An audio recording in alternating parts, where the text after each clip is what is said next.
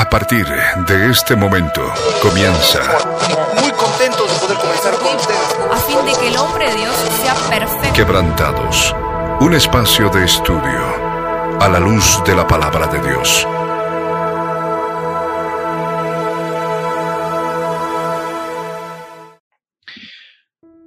Muy buenas tardes a todos, sean bienvenidos una vez más a nuestro programa Quebrantados. Estoy acá juntamente con Diego, con Flor. Chicos, bienvenidos al programa. Hola, buenas tardes a todos, buenas tardes Diego, Milo y por supuesto, hola a todas las personas que nos escuchan, bienvenidos a un nuevo programa de Quebrantados, esperamos que sea de bendición para sus vidas, como siempre les decimos, y por supuesto preparen eh, sus apuntes y su Biblia porque vamos a traer un programa muy interesante, vamos a hablar de eh, el fruto del Espíritu Santo, es bastante profundo y es probable que lo hagamos por capítulos porque hay, hay mucho de qué hablar. Amén, exactamente. Muy buenas tardes chicos y a todos ustedes que nos están escuchando.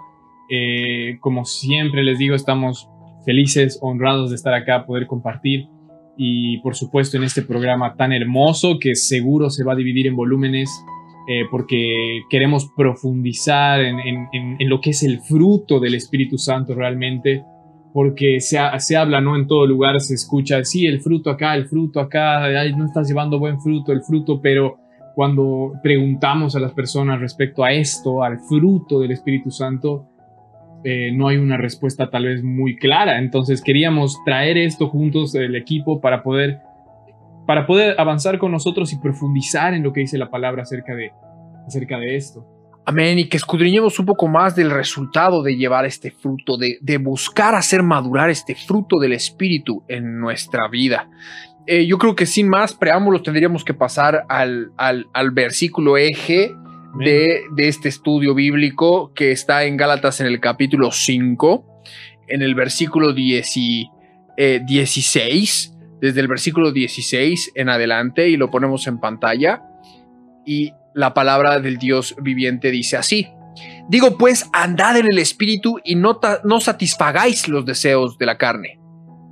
Porque el deseo de la carne es contra el espíritu y el espíritu y el del espíritu es contra la carne y estos se oponen entre sí para que no hagáis lo que quisierais. Pero si sois guiados por el espíritu, no estáis bajo la ley.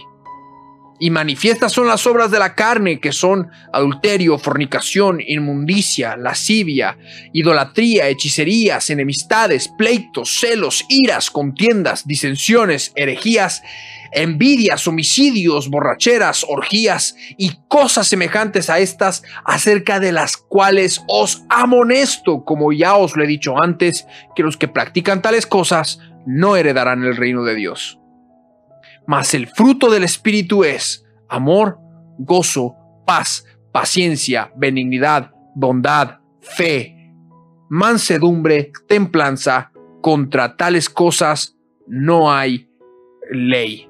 Y la palabra en el versículo 24 cierra y nos dice, porque los que son de Cristo, pero los que son de Cristo han crucificado la carne con sus pasiones y deseos. ¿Y qué es lo que nos está queriendo decir este mensaje de Pablo, que en su momento era para los Gálatas, que ahora también se replica para con nuestra vida, porque la palabra del Dios eterno permanece para siempre. Esta palabra que fue inspirada por el Espíritu Santo de Dios.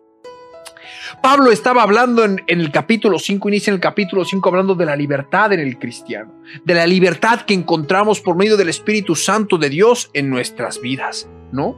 Y de la libertad que podíamos experimentar, aún siendo gentiles, de la gracia y de la misericordia de nuestro Señor Jesucristo. Sin embargo, la palabra dice que tenemos que andar en el Espíritu. Es decir, no aprovechar la libertad para andar conforme a la carne, sino aprovechar para andar conforme al Espíritu. ¿Por qué? Porque si avanzamos y caminamos en el Espíritu Santo de Dios, nos estamos alimentando. Nuestro cuerpo, alma y espíritu se alimenta de la rica savia de nuestro Señor Jesucristo. Tomamos de la fuente del Espíritu Santo para poder encontrar purificación, limpieza, libertad, salvación, sanidad en nuestras vidas. ¿No? En cambio, si decidimos caminar en la carne, bajo nuestros propios deseos y concupiscencias, por lo general terminamos cosechando carne, terminamos cosechando heridas, terminamos cosechando traumas, terminamos cosechando las consecuencias de nuestras equivocaciones y de lo que implica errar, ¿no? Porque nadie está exento de pecar, nadie está exento de errar al blanco, que como ya habíamos mencionado en algún capítulo de Quebrantados, esa era la raíz original de pecado, de pecar, de errar al blanco, ¿no? Así es, exactamente. Y, y me parece muy interesante todo lo que Pablo está diciendo, lo que Milo ha contado, porque es otra vez, Pablo, Jesús, todos los discípulos iban una y otra vez a lo básico, lo decían de distintas formas, pero siempre repetían lo mismo. Nosotros somos nuevas criaturas en Cristo. Los que lo han conocido ahora saben que, como decía Santiago, ¿no? Que ya no estamos bajo la ley, sino bajo la ley de la libertad, sino bajo la ley del espíritu de vida. Ahora nosotros somos libres en el Señor y, ahora está explicando, como muchas veces explica, qué es lo que significa esa libertad. Porque, y lo pongo en pantalla porque me pareció muy interesante, la palabra dice, digo pues andad en el Espíritu y no satisfagáis los deseos de la carne. Eso ya lo conocíamos, ya lo, ya lo sabíamos. Pero dice algo acá muy interesante donde dice, el, porque el deseo de la carne es contra el Espíritu, el Espíritu Santo, y el del Espíritu, es decir, el deseo del Espíritu Santo, es contra la carne. Estos se oponen entre sí para que no hagáis lo que quisierais.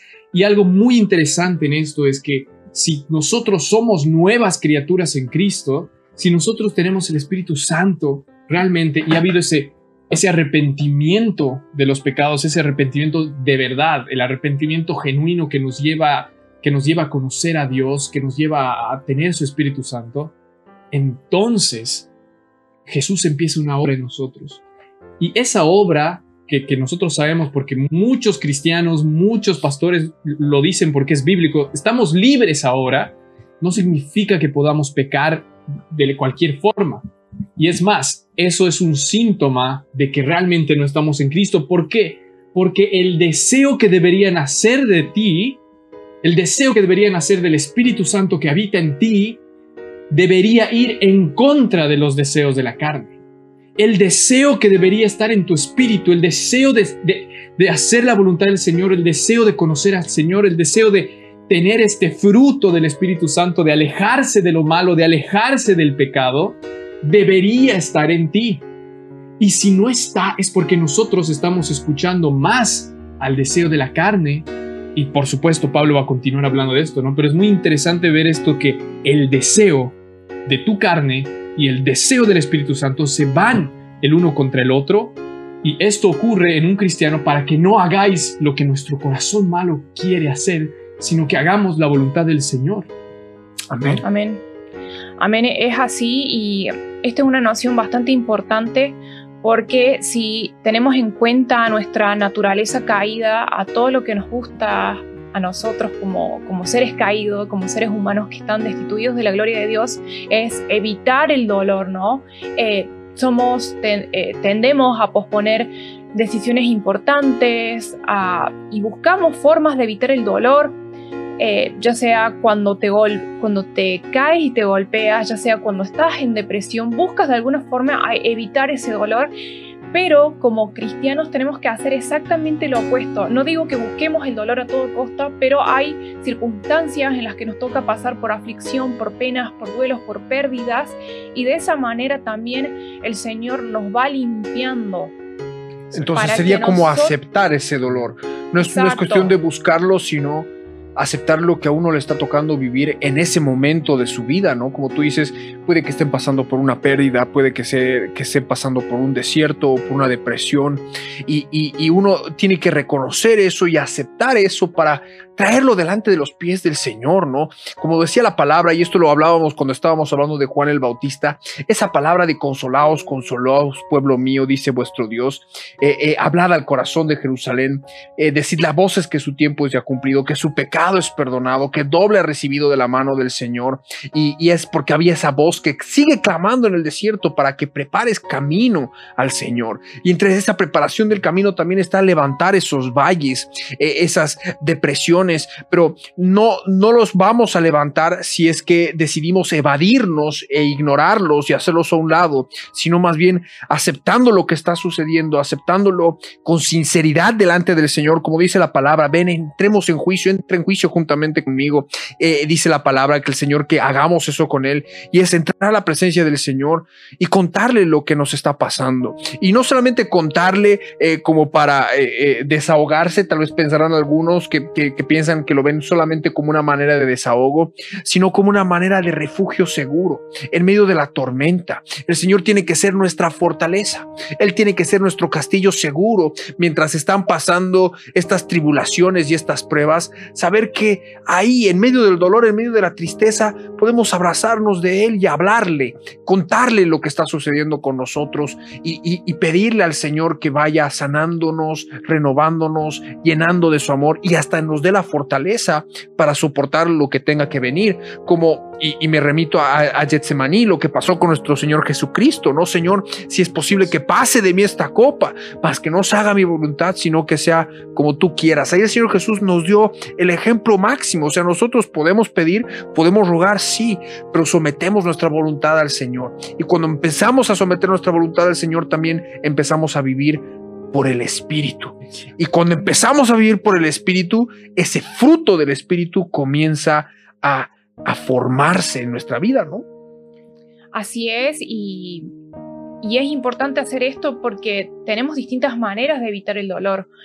Eh, quizás algunos se refugian o utilizan la libertad que el Señor les concede para caer en el pecado, o quizás otros simplemente deciden ignorar eh, el dolor, la tribulación, la prueba y decir no ando en victoria, de victoria en victoria, pero de repente nos damos cuenta que tenemos un montón de cosas bajo la alfombra que no, hemos, que no han sido tratadas en la cruz del Calvario, no hemos admitido nuestro dolor y cuando no lo admitimos y no somos sinceros con lo que sentimos y con lo que nos pasa, el Señor difícilmente pueda tratar nuestra vida. Entonces es importante permanecer en el Señor, es una permanencia, es algo continuo, no es algo que de repente pueda decir, bueno, voy y vengo con el Señor porque, bueno, a veces quiero usar mi libertad para pecar, pero de repente cuando me encuentro muy triste, afligido o con temor quizás, me aferro al Señor. Y, no es así, es una permanencia, eh, es un estar en el Señor constantemente en los días buenos y también en los días malos, de tal manera que esa ley de la libertad que tenemos en Cristo Jesús sea bien, bien aplicada. Amén. Exacto, y es, es es por eso, ¿no? Que Pablo dice, por eso andad en el Espíritu. No les dice como, bueno, van a ver lo que el Espíritu hace en ustedes, sino que habla de una permanencia, habla de tu voluntad ser puesta en obedecer a Dios, ser puesta en, en, en disponer tu corazón a ser cambiado por el Espíritu Santo. Y eso es una decisión, eso es, eso es una cosa que ocurre dentro del ser humano, por eso en Proverbios dice, el disponer el corazón está en el hombre.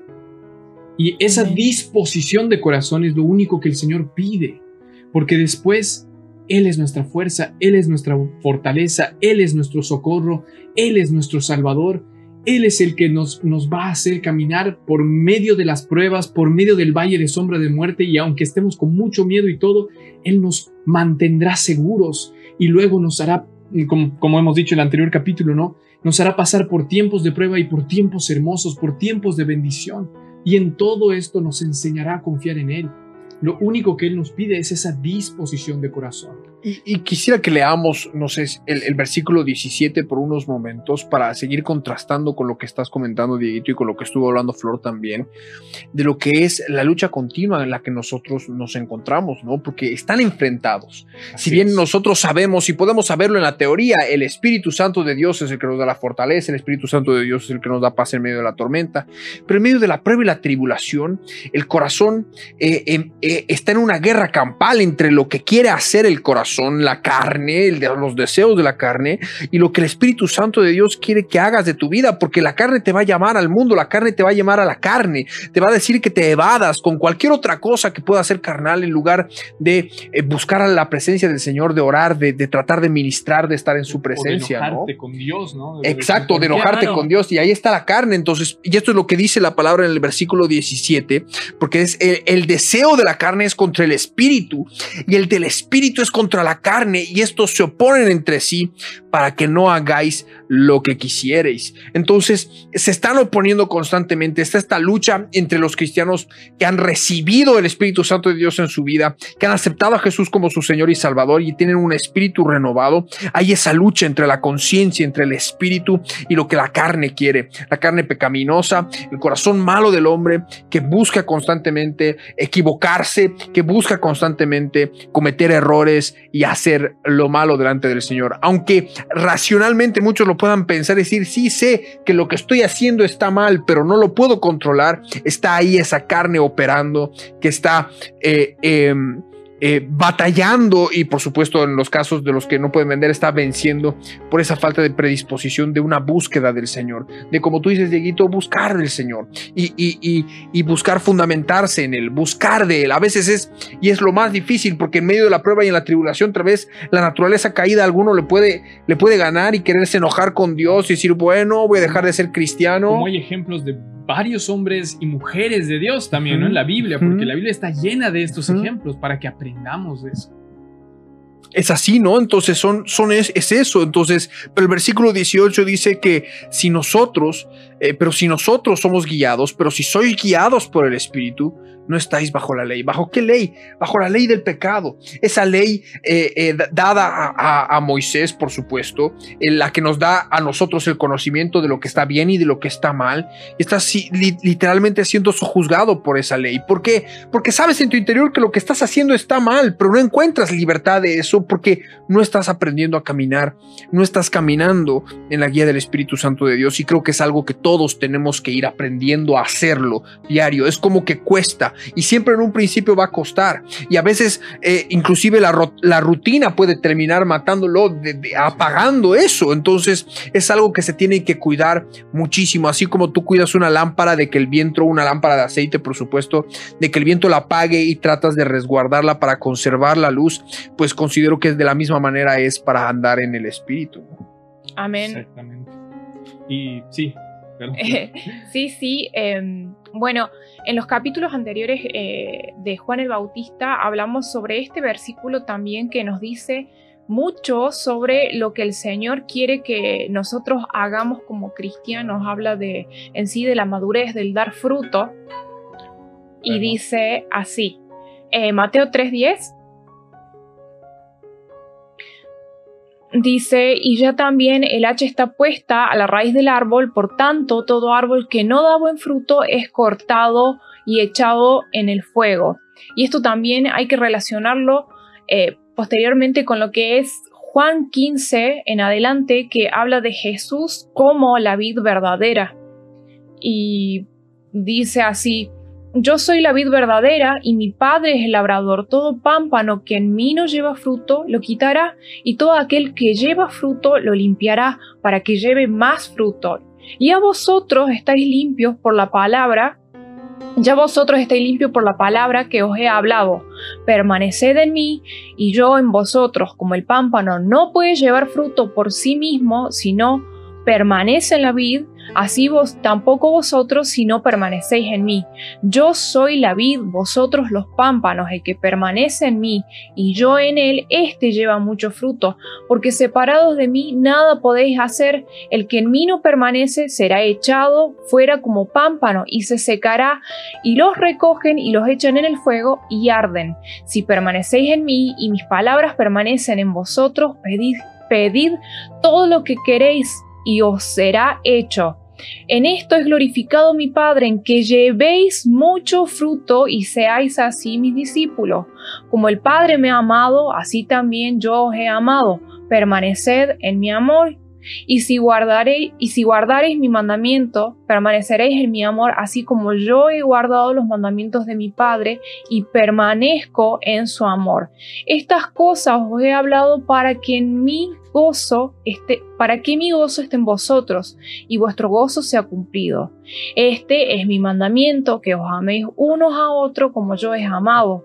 Nadie tiene mayor amor que este, que uno ponga su vida por sus amigos. Vosotros sois mis amigos, si hacéis lo que yo os mando.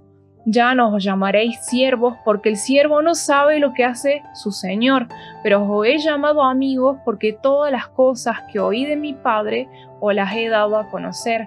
Es bien largo y eh, en, este capítulo vamos a tratar de analizarlo, pero... Verso por verso, creo, renglón por, renglón, porque sí, es, es, mucho para compartir, pero nos tenemos que quedar con esto y quisiera que vayamos primeramente a lo que es el Mateo capítulo 3 en el versículo 10, que el hacha está puesta a la raíz de los árboles. Por tanto, todo árbol que no da buen fruto es cortado y echado en el fuego. Primeramente tenemos esta advertencia que debemos dar fruto. ¿Fruto de qué? Ya hemos mencionado que en Gálatas capítulo 5 se habla sobre el fruto del Espíritu, que el fruto del Espíritu es el producto, es decir, fruto resultado. El fruto es el resultado de andar en el Espíritu Santo de Dios. Por lo tanto, vemos en Juan en el capítulo 15 que cuando el Señor Jesús se manifiesta como la vid verdadera y que nuestro, el Padre es el labrador, el que labra el, el campo. Dice, yo soy la vid verdadera y mi Padre es el labrador. Todo pámpano, mira lo que dice el versículo 2, que en mí no lleva fruto, lo quitará y todo aquel que lleva fruto lo limpiará para que lleve más fruto. ¿Quién? ¿Quién lo va a quitar? El Señor, el Padre es el labrador. ¿Y quién lo va a limpiar para que lleve más fruto? El Señor también. Pero qué pámpano tiene que dar fruto aquel que se alimenta, aquel que anda en el Espíritu Santo de Dios, los que tratan de permanecer en Cristo Jesús, porque los que permanecen en Él van a llevar fruto y el Señor, el Padre, el labrador, lo ha de limpiar para que lleve más fruto, ¿no? Es así y, bueno, también convengamos que si comparamos eh, esto con, árboles de verdad, eh, los árboles son azotados por quizás tormenta, por climas más secos, por buenos climas, por temporadas eh, buenas y por temporadas malas, ¿no? Y, es importante que permanezcamos en el Señor porque lo contrario dice que el fruto se seca, si no permanecemos en Él, el fruto se seca, si no andamos en Él, nos vamos secando nos vamos apartando del Señor, ya no tenemos ese aceite que es el Espíritu Santo de Dios en nuestro interior, sino que por el contrario nos, nos vamos alejando, nos vamos secando y también cuando cuando hablamos y cuando actuamos ya no hablamos o actuamos conforme a la voluntad de Dios, sino que somos llevados por cualquier viento de doctrina, ¿no? el viento de doctrina azotó el árbol y nosotros nos caímos, por decirlo de, alguna manera. Claro, y tenemos que entender que la palabra también nos ayuda en la limpieza, ¿no? Como dice el versículo 3, y creo que ahí justo Diego querías opinar. Sí, sí, e-, era justo lo que iba a hablar. Eh, ahí lo pongo en pantalla. Y bueno, el versículo, el versículo este es muy interesante porque dice, ya vosotros estáis limpios por la palabra que yo os he hablado. ¿no? Y ahí viene la orden, permaneced en mí y yo en vosotros, como el pámpado no puede llevar fruto por sí mismo si no permanece en la vid, así tampoco vosotros si no, si no permanecéis en mí. Y, y quisiera avanzar hasta el versículo 7, donde dice, si permanecéis en mí y mis palabras permanecen en vosotros, pedid todo lo que queréis y os será hecho. Y esta, esta parte es la que habla, ¿no? De que el Señor quiere que permanezcamos en Él. Todos sabemos eso. Si no permanecemos en Él, como, como ha dicho Milo en Mateo 3, en el, versículo, en el versículo 10, el hacha está puesta para el árbol que no da buen fruto, para el árbol que no permanece en la vid verdadera y el árbol que no permanece en la vid, eh, el fruto, el pámpano que no permanece, perdón, en la vid verdadera, no, no produce el fruto y será cortado, o en este caso se caerá y, y se pudrirá y estará seco y luego será echado al fuego. Vemos estas analogías en todas las partes de la, de la Biblia, vemos esto en Malaquías, vemos esto en eh, eh, varios lugares del Antiguo Testamento y del Nuevo, porque es una, es una cosa que es muy importante para nosotros. Si permanecemos en el Señor, tenemos que tener esa voluntad, porque dice lo mismo que en Gálatas 5. El deseo que tiene que nacer en ti tiene que ser de seguir creciendo en Jesús de seguir anhelando más de Jesús, no importa cuánto sepas de Él, anhelar más de Él, anhelar más de su palabra. ¿Por qué? Porque para poder estar en Él y poder ser limpiados, necesitamos de sus palabras.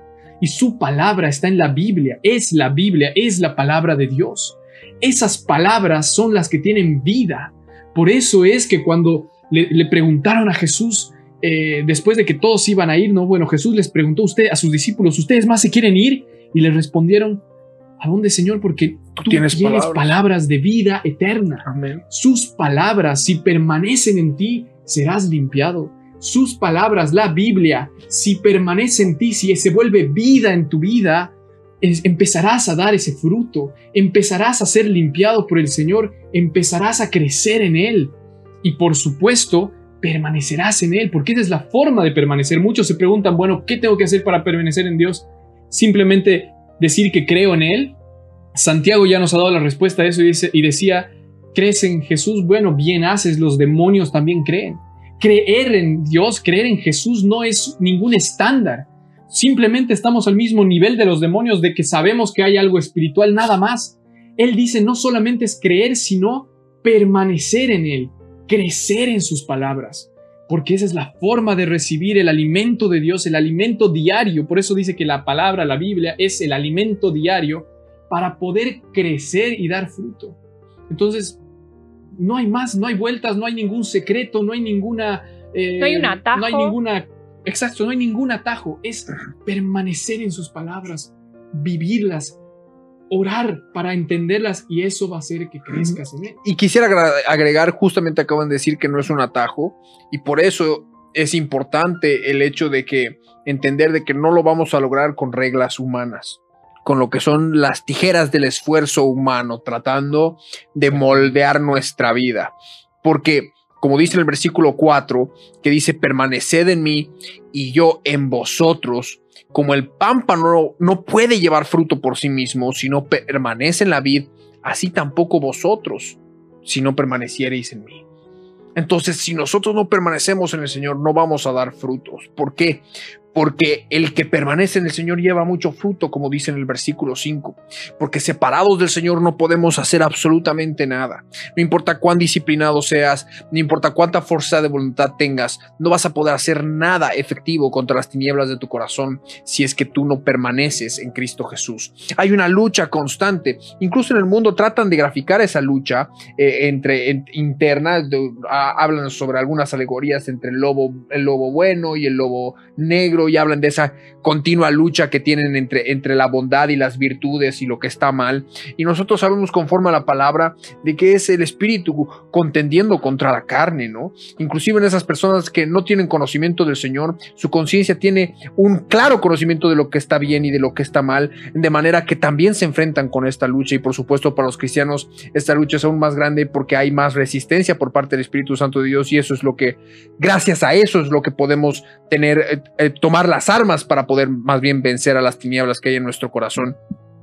Pero ahí está la importancia de permanecer en Cristo Jesús, de verdaderamente aprender a someter nuestra voluntad en Él, de buscar de Él. Como decía Diego, no importa cuánto conocimiento tengas, nunca vas a terminar de conocerlo, de manera que nunca tienes que dejar de buscarlo, ¿no? Y una pequeña cosa en eso, es algo hermoso, porque me acuerdo que le preguntaron, no estoy seguro si era es Luis, pero era un cristiano de gran renombre que, bueno, ya falleció, que le preguntaron esto, si es que la Biblia es todo lo que es Dios, entonces al llegar al cielo, ¿no?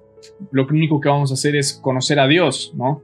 Bueno, la eternidad sería aburrida, sería literalmente aburrida, sería una tortura en cierta forma, si supiéramos realmente el 100% de lo que es Dios. C.S. Lewis dijo justamente que no es Dios aquello que puedes realmente describir al 100%, porque si lo puedes describir al 100%, simplemente no es el Dios de la Biblia. El Dios de la Biblia es inescrutable. Es, inescrutable. Y vamos a tener la eternidad para conocerlo más y más y más y más. Y como dice Milo, no se va a acabar esto, no es solo en esta tierra. Cuando estemos y seamos parte de Él en la eternidad, cuando lo alabemos, no va a ser solamente como robots que vamos a estar haciéndolo, va a ser porque cada día vamos a estar conociendo más de Él y vamos a estar ahí mismo a su lado, entendiendo y conociendo y creciendo y enamorándonos día a día en la eternidad. Yo creo que va a ser una aventura cada día, ¿no? Y cada día, sí, no va a ser Sí es. aburrido. No va a ser, o sea, va a ser, mismo. cada día va a ser una nueva sorpresa. Estamos hablando del Dios creador que ha creado nuestro universo, ha creado a seres eh, tan extraños como los axalotes, que tú los ves y parecen una cosa de otro mundo, o como los geckos, o como los dragones de Komodo. Tú dices, ¿quién ha podido diseñar este tipo de cosas? O sea, si eso es lo que nosotros estamos viendo en una creación que aún gime por ser eh, redimida y retransformada, ¿cuánto más vamos a poder ver, no solo en los mil años en los que el Señor va a estar gobernando sobre la tierra, sino en toda la eternidad, las cosas que creará el Señor y cuánto nos vamos a regocijar? Eh, eh, y, yo creo que eso es algo hermoso de poder contemplar, de entender, de que esa también es nuestra meta, conocerlo a Él. La palabra habla de que aquel que se gloríe, que se gloríe en conocerlo y, y- y llegar a la eternidad, llegar a la meta para poder alcanzar la vida eterna. El premio más grande de todos va a poder ser estar con el creador del universo, viendo eh, y sorprendiéndonos cada día más, porque cosas que ojo no vio, ni oído oyó, ni han subido en corazón de hombre, son las que Dios prepara para los que le aman. Y si nosotros lo amamos y permanecemos en Él, pues por supuesto esas promesas son para nosotros, ¿no? Así es, y esto es un tema importante también, ahora que lo menciona, se trata de, de permanecer en el, en el amor, porque sé que hay, hay muchas personas que temen ir al infierno y está bien, el temor es real, pero la idea es que te acerques al Señor más que por temor, por el amor y por lo que Él te da y por el gozo que puedes sentir en, en su presencia, en servirlo y en conocerlo, porque convengamos que cuando estemos con Él vamos a estar también en una tarea de servicio, entonces tienes que tomarle amor al servicio, tienes que entender que, que el servicio es no solamente en la iglesia, sino en tu casa y también para con tu comunidad, tienes que servir a tu comunidad. Eh, y no digo que te bases solamente en obras, sino que tiene que nacer un verdadero amor al servicio y al Señor, porque el Señor es, como dijo Milo en anteriores capítulos, es siervo de siervos. Así que es bueno aclarar esto, que nosotros debemos permanecer en su amor, que lo que debe brillar en nuestra vida es el amor de Dios y no tanto el temor de, ay, Es tengo el- miedo, es, es real, porque el miedo a irse del infierno cuando uno quizás tropieza o, o sabe que está mal lo que está haciendo, aparece esa sensación Pero y rara. justamente ¿no? por eso es porque el perfecto amor echa fuera el temor, porque el temor lleva en sí castigo. Y si tú estás temiendo el- las llamas del infierno, es porque no se ha perfeccionado en tu vida el amor y aún queda Exacto. mucho por crucificar en la cruz del Calvario, ¿no?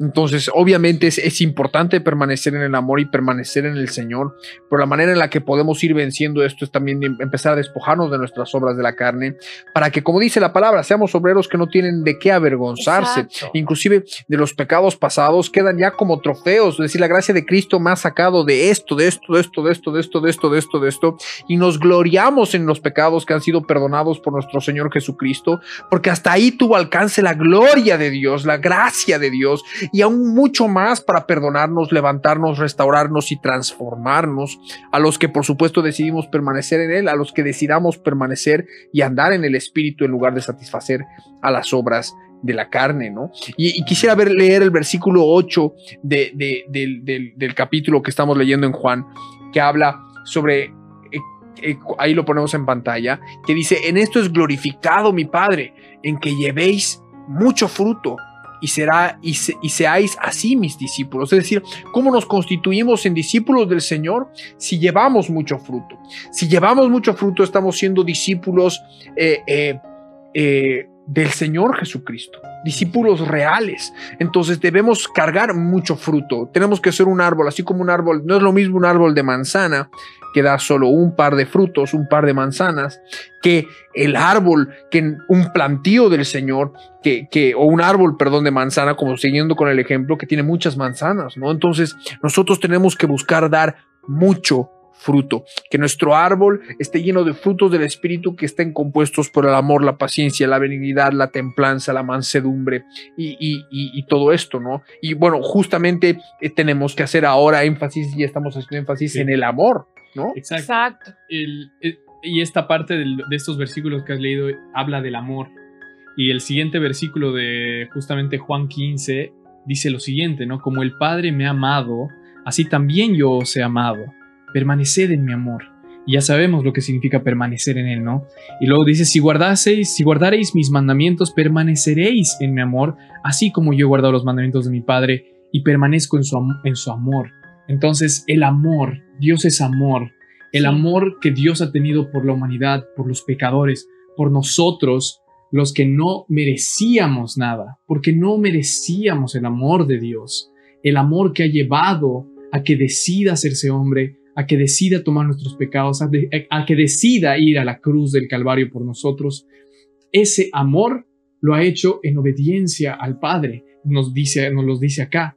Permanecieron, Jesús permaneció en ese amor, ese amor que nos da el ejemplo, como decía Milo en el, en el Getsemaní, en el jardín, cuando él quería que pase la copa, pero el amor hizo que permanezca obediente hasta la muerte y muerte de cruz y nos da el ejemplo y nos dice permanezcan en mi amor, siendo obedientes a mis mandamientos y permaneciendo en él, pues el primer, la primera parte de este fruto que deben hacer en ti justamente es el amor. Porque el amor cuando empieza a cultivarse, cuando empiezas a conocer el amor de Dios que ha tenido por tu vida, es donde vas a empezar a realmente cultivar el amor en tu vida, el amor para tus hijos, para tu esposa, para la gente alrededor porque ese amor, el amor caído que, nosotros podemos llamarle, no es un amor verdadero, que es como el amor de Dios, el amor ágape. El amor ágape de Dios es lo que va a transformar tu vida y darte el amor verdadero. Y lo, y, lo pongo en pantalla en el, en el capítulo 5 de Gálatas, dice esta, este, esta manifestación del fruto, ¿no? Que es en el versículo 22, donde dice más el fruto del Espíritu Santo, y empezamos, ¿no? Es amor. Y, ese amor justamente que, es de Dios viene y nace en ti al permanecer en Él, al conocer sus palabras. Y se va potenciando en el tiempo, ¿no? Y, obviamente. O sea, cada vez va creciendo. Es un amor que tiene que crecer y madurar y hasta transformarse, ¿no? Porque e, es, es, es un crecimiento espiritual. ¿no? Así es. El amor también tiene que ver con el crecimiento espiritual en la vida de las personas, ¿no? Eh, y eso es sumamente importante. Y esto también lo hemos predicado respecto en, el estudio de las epístolas del apóstol Juan, de lo que implicaba el amor de Dios y lo que implica permanecer en el amor de Dios. Sí, así es. Y como dijeron, tiene que ver con la obediencia. Sé que hay muchos cristianos que quizás hacen hincapié, por ejemplo, solamente en el amor y otros solamente en la obediencia, ¿no? Y los que predican sobre la obediencia, la obediencia, la obediencia, quizás son un poco duros y, se olvidan del amor o viceversa. Los que hablan mucho del amor quizás se, olvidan esta contraparte que es la obediencia que tiene que ver con amar al Señor, con obedecer cada uno de sus mandamientos para continuar creciendo y de una u otra manera se olvidan que nuestra vida en la tierra es como un eh, continuo crecer en el Señor y no vamos a ser obedientes de un día para otro porque va a haber áreas de nuestra carne eh, que se van a revelar, por llamarlo de alguna otra manera, porque la carne, como dijo Milo, busca la carne, pero bueno, está ahí, eh, está en nosotros poner un poco de, voluntad para estar sujetos a la voluntad de Dios para que de esta manera seamos cada vez más limpios y más emblanquecidos con su sangre preciosa, pero es un proceso continuo, no es algo que podamos decir, no, tú no eres obediente y te vas a ir al infierno y esto, no, es algo que es, un proceso, es eh, ser moldeados en, la, en, las manos del alfarero y hay veces en las que, bueno, por supuesto nos tocará eh, buscarlo más, agachar la cabeza, crucificar nuestra carne cada día para que esa obediencia crezca, para que ese amor, esa permanencia en el Señor sea algo continuo y permanente y realmente demos fruto, porque bueno, lo que nos faltare, el Señor lo completará. Y si el Señor lo va a completar es porque todavía estamos en un proceso continuo, un proceso que dura toda la vida, en una conversión continua como hablamos en unos capítulos anteriores. Y y, es, y es increíble porque la parte en la que nos dice que para conocer el amor, para conocer a Dios, tenemos que conocer sus palabras, ¿no? Exacto. Que esa es la forma en la que nosotros nos vamos a ser limpiados, vamos a permanecer en Él, permanecer en el amor, permanecer en sus mandamientos. Y cuando tú empiezas a leer la Biblia, y esto es algo que siempre pasa y no puede pasar de otra forma, mientras más conoces de Dios, mientras más conoces del Espíritu Santo, es algo raro, pero más pecador te sientes, porque ves Más manchado. más ves realmente, ves realmente lo que eras.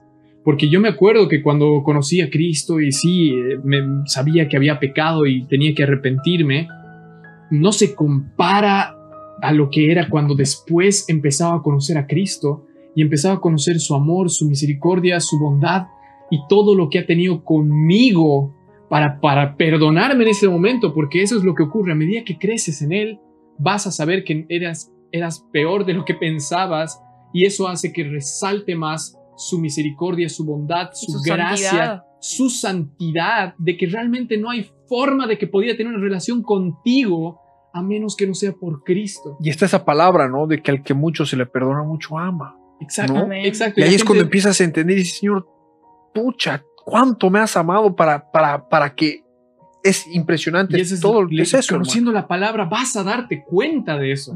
Si no, vas a disminuir las cosas. Vas a empezar a decir, bueno, total, Dios me a ama. Total, también, Dios ¿no? ama a todos. Total, Dios ama, ay, él ha matado y todo y se arrepintió. Bueno, al último momento de mi vida me arrepentiré. Eso es porque no estás entendiendo realmente lo que es Dios. Y es decir, no estás permaneciendo en Él, no estás permaneciendo en sus palabras. Así es, y, y también hay como un contraste muy fuerte eh, con, con las personas que quizás han nacido en, en- en una familia cristiana o, o han crecido en la congregación, con aquellos que quizás lo, lo hemos, hemos conocido el Señor después de grande, porque de repente hemos llevado eh, como cierta vida en, en pecado, en oscuridad, en tinieblas, y de golpe aparece la gracia de Dios y nos damos cuenta cuán sucio y cuán manchados y llenos de errores estábamos. Quizás cuando una persona crece en un contexto cristiano, no se da cuenta de esto, no se da cuenta cómo es la vida en el mundo y está como en, un, en una falsa seguridad y está acusando y está presto para decir, no, mira ese pecador, mira lo que ha hecho, cuando no es, no tiene por qué ser así, ¿no?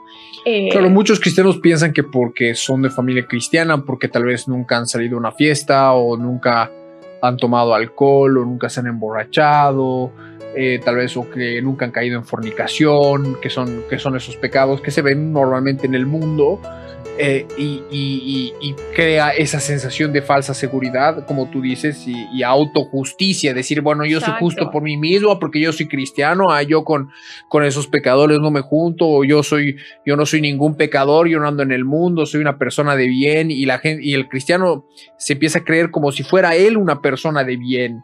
Cuando el evangelio nos abre los ojos y, y nos hace saber que tanto aquel que como tanto aquellos que están perdidos en una borrachera, en un boliche, como tú que estás en tu casa pero tienes todavía raíces de amargura y resentimiento y falta de perdón en tu vida, estás en pecado delante de Dios y has sido destituido de la gracia de Dios y no eres superior a esas personas porque lo que tal vez para ti son para ti son son pecados de ellos, para otros también en tu vida ven los pecados que hay en tu corazón, que hay que hay en tu manera de actuar. Entonces, nosotros de ninguna manera podemos andar lanzando piedras a aquellas personas que cometen pecados diferentes a los nuestros, ¿no? y, y la, y la forma en que realmente van a cultivar este fruto, porque ese fruto es justamente el amor de Dios, empiezas a ver a la gente con ese amor. Con misericordia, ¿no? Claro. Es cuando empiezas a crecer, eh, sucede todo esto que hemos dicho, y empiezas a darte cuenta que ese mal pensamiento es igual de desagradable pecado, es un pecado desagradable, asqueroso, horrible, que, de huele consumarlo. mal delante de la presencia de Dios que aquel que está cometiendo alguna cosa que no podrías pensarlo. Porque a pesar de que la contaminación es diferente, los pecados son lo mismo. Por un pecado era corte total, absoluto de relación entre Dios y el hombre. Por un pecado no hay forma de que podamos eh, eh, ser salvos. Por más de que haya habido un hombre que solo haya pecado una vez, no tenía entrada libre jamás si no fuera por Cristo, por un pecado. Entonces, cuando tú creces en Jesús, ese pequeño pecado que tal vez antes te parecía inocente, simple, Lo tal vez a no, es, no es- magnitud. no es Claro. grave, no es la gran cosa, cuando conoces a Cristo empiezas a darte cuenta de que sí, sí es la gran cosa porque no estás pecando contra ti, no estás pecando contra bueno, y uno, de los detalles, por ejemplo, y uno de los detalles, por ejemplo, si la palabra en la, en la, ley, por ejemplo, nos mostraba de que de lo que es para conocimiento del pecado, imagínate que en la ley el hijo que, que, que, desobedecía a sus padres o que los maltrataba, ya era, ya era pena de muerte, ya era pecado, o sea, ya era, era totalmente intolerable, ¿me entiendes?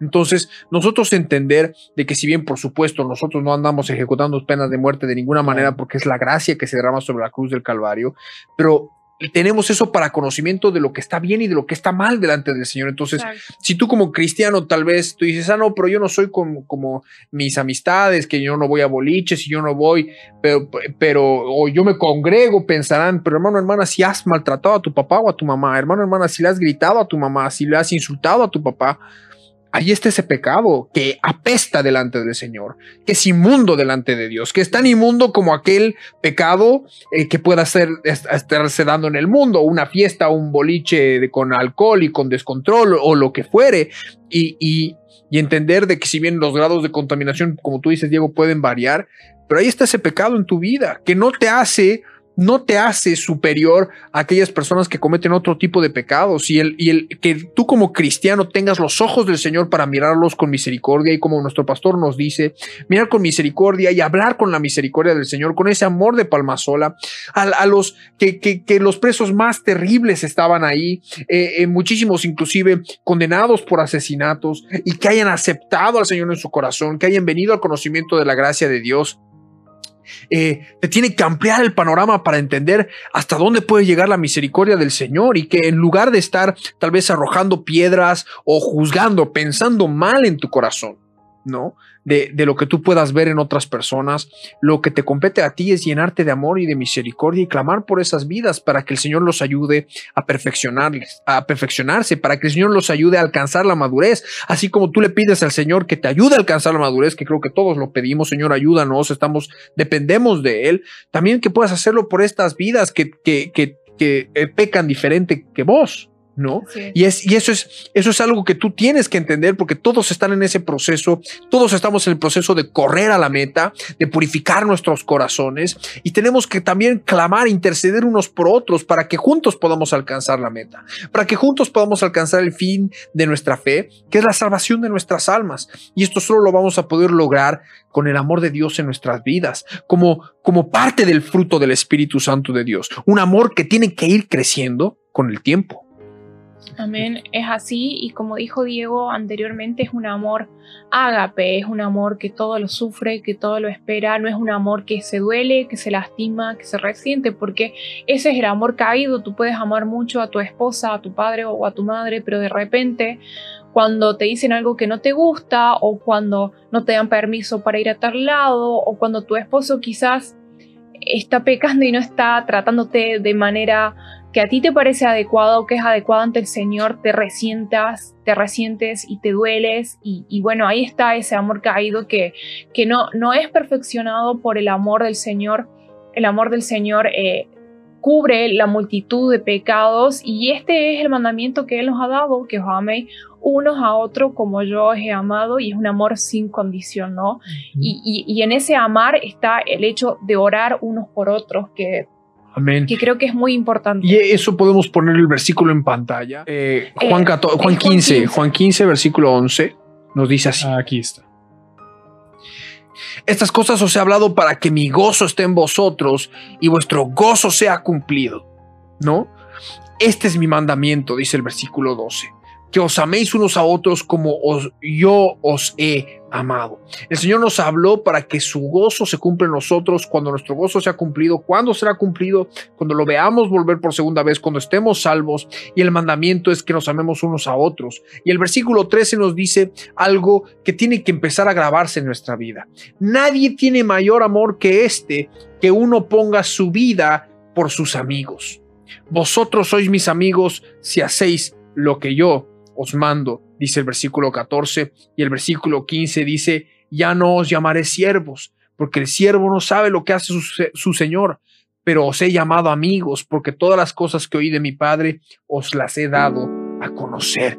Y ahí está la amistad del Señor. ¿Y quién tiene mayor amor que este que uno ponga su vida por sus amigos? Así como el Señor Jesús dio su vida por nosotros en ese sacrificio realizado una vez y para siempre, nosotros tenemos que estar dispuestos a poner nuestras vidas en la brecha por estas vidas, en estas vidas por la brecha por aquellos que necesitan del Señor Jesús. Tenemos que clamar por ellos, por nuestros hermanos, para que todos podamos llegar a, la meta, para que ninguno de nosotros se pierda. Y ahí está el clamor y el amor del Señor para estar intercediendo los unos por los otros, ¿no? Y la palabra dice que somos amigos del Señor si hacemos lo que Él nos manda. ¿no? Que ya no vamos a ser llamados siervos, porque el siervo no sabe lo que hace su Señor, pero a, que a los que son llamados amigos, porque todas las cosas que ha oído del Padre se los hizo conocer a los discípulos. Y de la misma manera nosotros queremos tener a nuestro mejor amigo, a Jesús de Nazaret en nuestras vidas. Él guiando nuestros pasos, andando en el Espíritu y no conforme a la carne, ¿no? Y es así, eh, vemos justamente esto, el amor del Señor el amor que, que comparte todo lo que, lo que está en él a sus amigos, no solamente como en el caso de los, de los humanos podríamos pensar, porque usó esta analogía de los siervos, ¿no? Para decir, sí, el ser siervo, el servir, es algo que sabemos, Dios vino a hacer eso, está en la palabra, le llaman que Él vino a servir, pero luego Él utiliza esto para decir, así como no solamente son siervos, sino ahora son mis amigos, y da una, da una explicación. Y la explicación es porque el siervo no sabe lo que hace su, su amo, su dueño, la persona en la que está en autoridad encima de él, no sabe. Tiene que obedecer simplemente. En este caso es diferente. Este caso es, entiéndanlo, no hay un secreto, no hay una eh, fórmula secreta que solo los santos de los santos cristianos la tienen y ojalá ustedes luego lo entiendan. La fórmula no es secreta, no es nada secreta, ya está abierta, está libre, está clara. Y es justamente el conocer a Cristo y dónde lo vamos a conocer y permanecer en Él, en su palabra. Y eso va a hacer que permanezcamos en su amor y que conozcamos, lo, lo conozcamos a Él. Y el permanecer en su amor es inmediatamente hace que nosotros tengamos el fruto del Espíritu Santo y tengamos primeramente, porque vamos a ir hablando ¿no? de todo lo demás, el amor del Señor, el amor ágape que hablaba Flor a, los hijos, a la esposa, alrededor, a los que no conoces, a los pecadores más grandes que puedas ver, vas a empezar a ver con lo que con el amor que ve el Señor esas personas y eso significa, por supuesto, no que ignores esos pecados, porque en el caso, por ejemplo, de, lo que hablábamos antes en el Antiguo Testamento, los hijos cuando veían que los padres, eh, cuando faltaban el respeto a los padres, ¿no? Eran muertos, pues ahora en el Nuevo Testamento también hablan justamente de, que sí, los padres no llaméis a ir a los hijos, y por supuesto los dos están, si, si es que ocurren las dos cosas, los dos están mal, pero, pero, siempre escuchamos, ¿no? Eso de, sí, está bien, yo sé que he hecho mal, pero ellos han hecho esto, esto, esto. Siempre hay un pero. Siempre hay un pero. Y, puede que hasta sea correcto, puede que hasta tengas la razón de sí, es verdad, te han llamado a ir así, es verdad, eh, has hecho esto mal, ah, o te han hecho mal. Y, y, por eso estás enojado, por eso estás pecando, por eso estás... Bueno, puede que sea que tengan una razón, quizás. A veces no es así. Pero no importa. No importa si hay una razón, no importa si realmente tú estás en lo correcto no importa si, entre comillas, está justificado tu maltrato. No importa porque, porque igual es un pecado. Igual es algo malo. Y creo que lo que le corresponde es justamente reconocer su pecado delante del Señor, ¿no? En lugar de estar pensando en, ah, no, pero mis padres son los que me han provocado a ira o mis padres son los que me han hecho pecar y tratar de echarles la culpa a ellos, decir, no, Señor, he hecho mal esto para con mis padres. No me importa lo que ellos me han hecho a mí, eso es delante tuyo, Señor, tú lo sabes. Pero yo he actuado mal de esta manera y vas y, pides perdón por lo que has actuado mal. Y ahí también está la palabra de vencer lo malo con el bien. Exactamente. Y, empiezas a hacer esto solamente si permaneces en él, porque de otra forma esto es imposible para, la, para el ser humano sin el Espíritu de Dios. Como dice la misma palabra, no es imposible para la carne, porque no puede. No se puede en la carne, solo con el Espíritu Santo. Y para ustedes cristianos que ven estas situaciones y que es muy difícil a veces completarlas, realizarlas en sus vidas, puede que, como decía Flor, que tu esposo esté pecando o tu esposa esté pecando y tú tienes que verlo con el amor del Señor o tus hijos estén pecando y tú tienes que verlo con el amor del Señor. Pero eso no significa que ignores que esos son pecados. Porque el amor verdadero, el amor de Cristo, el amor agape, no es que solamente te dice estás mal, sino que realmente ve que eso es algo malo para ti.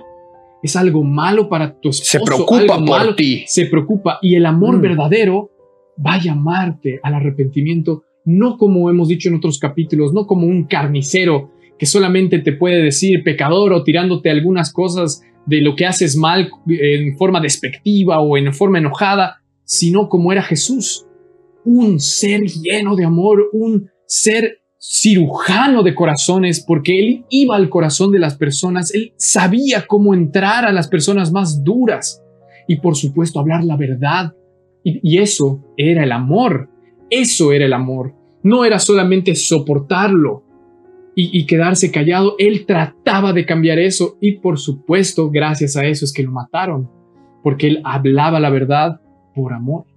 Amén. Amén, es así. Entonces, para, como para cerrar esto, quiere decir que no importa cuántas faltas cometan contra ti, sino lo importante es que tú hagas lo bueno delante del Señor, que te enfoques en tu falta y la otra persona rendirá Cuentas delante ante el del Señor. Y bueno, es su vida Y espiritual. en tu corazón tiene Señor. que haber perdón, no tiene que haber nada. Es como si nunca te hubieran hecho nada. No importa si no te pidieron perdón. Tú debes perdonar, reconocer lo que has hecho mal delante del Señor y si tienes que pedir perdón a la vida a la que le has dañado, por supuesto, y en tu corazón no tiene que haber atisbo de resentimiento o de falta de perdón para con esa vida, aunque esa vida en ese momento no vea el daño que te haya podido generar. Más adelante el Señor revelará, Él hablará a cada vida, a cada uno, eh, Él le contará su historia porque es, es delante del Señor y ahí es donde también seguramente viene el arrepentimiento y viene el perdón. O sea, tengo amistades que tal vez no me hablaron durante cinco, durante seis años y después de muchísimo tiempo me escribieron, me dijeron, no, mira, quiero pedirte perdón y, y- y uno por ahí nunca sabe, ¿no? Entonces es eh, directamente en tu corazón no tiene que haber carga, no tiene que haber nada más. Y, y- y es importante justamente eh, aclarar que cuando tú haces esto, no es que listo, se olvidaron las cosas, el Señor tiene una forma de tratar. Porque así como nosotros a veces no vemos áreas de nuestras vidas y Él tiene que tratarnos, tiene que limpiarnos como un, para que este árbol crezca, tiene que cortar ramas para que el árbol siga creciendo y dé más fruto, tiene que hacernos pasar por fuego, tiene que hacer todo esto la mayoría de las veces es porque nosotros no escuchamos de otra forma. Y si alguien te ha hecho mal, si alguien ha cometido algunas faltas horribles, pueden haber faltas horribles, el Señor te dice que perdones no para esa persona, sino para ti, para tu corazón. Y lo demás, esa otra persona, Él se encargará de Él, porque sabemos que Él corrige a los que ama, Él disciplina a los que ama y, por supuesto, lo único que tú tienes que hacer es reconocer lo tuyo, como decía Milo, dejar eso atrás. Y, la única forma en la que vas a hacer eso es si ves con los ojos del Señor. Y, un detalle que quisiera añadir sobre lo que estás diciendo, y es para que por supuesto tengan cuidado, es de que cuando tú no estás perdonando a alguien, estás sometiendo verdugos a alguien. Como aquel siervo que no quiso perdonar al deudor y lo mandó a meter a una cárcel.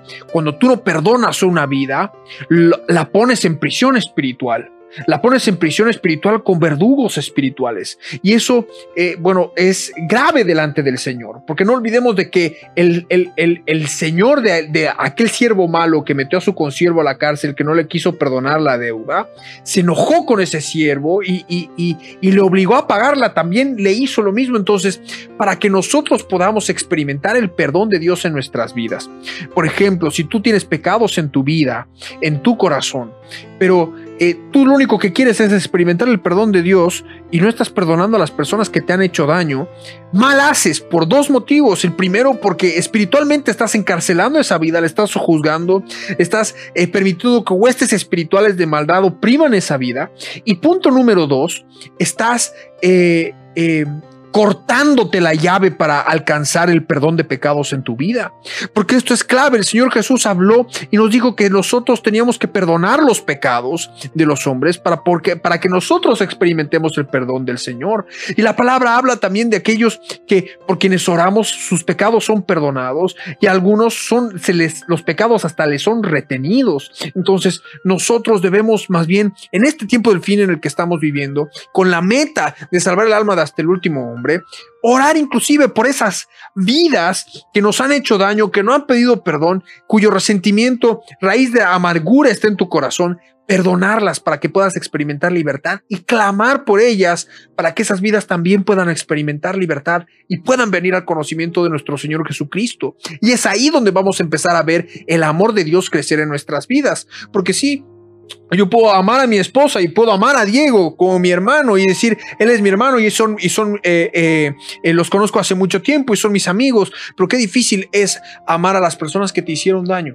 Qué difícil es amar a las personas que te han lastimado, que te han traicionado. Y es ahí donde el Espíritu Santo de Dios más bien tiene que operar tiene que ganar. ¿Para qué? Para que venzamos lo malo con el bien. Para que cuando esas personas estén en necesidad, seamos nosotros con el amor de Cristo ayudándolos, socorriéndolos, levantándolos. ¿Me entienden? Entonces ahí es donde tiene que primar el amor del Señor. Creo que ya ha llegado el tiempo de ir cerrando. Si bien hemos dado una breve introducción a lo que vamos a estar hablando de lo que son el fruto del Espíritu Santo de Dios, hemos empezado a hablar a grandes rasgos. Hoy hemos eh, hablado un poco más del amor. Seguramente vamos a continuar. Nos quedan muchos más, muchas más características del fruto del Espíritu para poder ir analizando. Vamos a continuar con el amor. Vamos a arrancar con el amor ya la, el capítulo que viene para continuar con las otras. Eh, más, pero es importante que nosotros debamos eh, buscar eh, eh, edificarnos, no reedificarnos, edificarnos en el amor del Señor, edificarnos en la guía del Espíritu Santo de Dios. Y esto es un proceso que por supuesto nos va a tomar toda la vida. Entonces, mientras más antes empecemos, mejor. ¿No? Mientras más rápido empecemos a, tomar conciencia de esto y entender de que no podemos tolerar raíz de amargura en nuestras vidas a estas alturas del partido, como quien dice, a estas alturas de esta generación, de esta edad en la que estamos viviendo, si, si no aprendemos a perdonar, eh, pues, pues mal vamos, porque no vamos a poder experimentar el perdón del Señor. Es una ley del reino. Tenemos que perdonar para ser perdonados. Y, y solamente podemos perdonar verdaderamente cuando el amor de Dios está en nuestra vida, cuando buscamos llenarnos del amor del Señor. Entonces, eh, chicos, sus últimas palabras para poder cerrar todo lo que tengan que cerrar antes del próximo capítulo y eh, cerramos el programa. Amén. Espero que les haya servido este capítulo introductorio de lo que es el fruto del Espíritu Santo.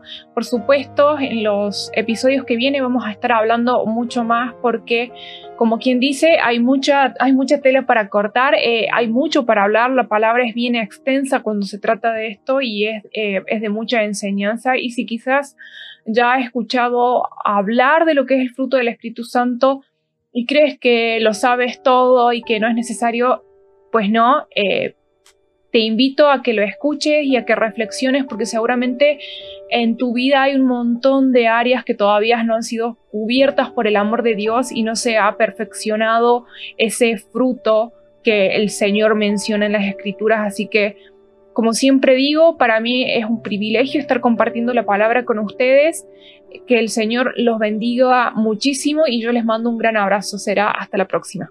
Amén. Eh, sí, espero que hayan podido entender esta introducción de lo que es estar en, estar en Cristo, permanecer en Cristo. El saber que esos deseos que nosotros tenemos tienen que ser genuinos, no una religiosidad en la que hacemos obras en la iglesia, delante de la familia cristiana, delante de... No, tienen que entender que si el deseo no está ahí, algo está pasando, el corazón se está endureciendo. Y eso significa que no están permaneciendo en Jesús, no están permaneciendo en sus palabras. Y por supuesto, queremos que sea una exhortación también, porque no queremos que nadie se pierda y no queremos que, que, que ocurran malas cosas en tu vida. Esto es lo que dice Cristo, esto es lo que dice el Señor, que des un fruto, que no es igual a lo, que ves en el mundo, es un fruto del Espíritu Santo.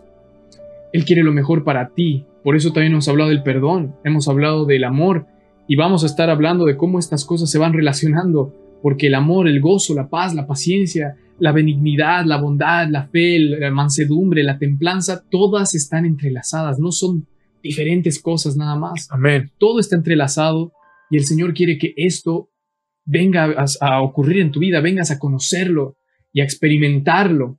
Y por supuesto las personas a tu alrededor también, así que eh, es que el Señor te bendiga mucho, muchas gracias por escucharnos. Esperen el próximo programa que va a ser seguro de mucha bendición. No se olviden de seguirnos en las redes sociales, en Facebook, en Instagram, eh, también en, Spotify, que estamos subiendo ahí los programas. Y por supuesto, por favor, compartan, comenten eh, qué es lo que les ha llamado la atención, si tienen alguna pregunta. Eh, siempre estamos al tanto de eso y así que por favor háganlo y bueno, que el Señor los bendiga mucho. Amén, amén, amados hermanos. Entonces creo que no hay mucho más para añadir. Nos vemos la semana que viene para continuar con este, eh, con este estudio bíblico sobre el fruto del Espíritu y todas sus características. Que el Señor Jesús bendiga muchísimo a todos y a cada uno de ustedes, los que nos vienen acompañando a través de la radio, a través de las redes sociales, que estamos de celebración porque hemos alcanzado los 6000 mil eh, oyentes, seguidores en la página de Facebook. Eh, si nos están escuchando, por favor les rogamos que puedan eh, hacernos el, favor de darle seguir, de darle me gusta, a la página también en, de Quebrantados Podcast en Instagram, Somos Quebrantados Podcast en Facebook también, y por supuesto para que puedan ver todos los capítulos que están disponibles en Spotify, en Anchor, en Breaker, en Radio, eh, en Radio Public, en Google Podcasts, eh, donde pueden escuchar los mensajes, pero por supuesto de manera eh, gratuita y los que tienen suscripción lo van a disfrutar sin ninguna interrupción que, que eh, que suelen dar en este tipo de plataformas con, con, anuncios. con anuncios, ¿no? Entonces, el Señor Jesús bendiga muchísimo a todos y a cada uno de ustedes. Les mandamos un gran abrazo con todo nuestro amor en Cristo Jesús. Ha de ser hasta cualquier otro momento en esta línea del tiempo. Paz de nuestro Rey. Esto ha sido Quebrantados. Amén. Hasta este instante estuvimos con tu programa Quebrantados. Lo que tenemos que entender es que cuando tomamos la Biblia será hasta un nuevo encuentro en la línea del tiempo. Para seguir conociendo más detalles de la Biblia, un tesoro real y verdadero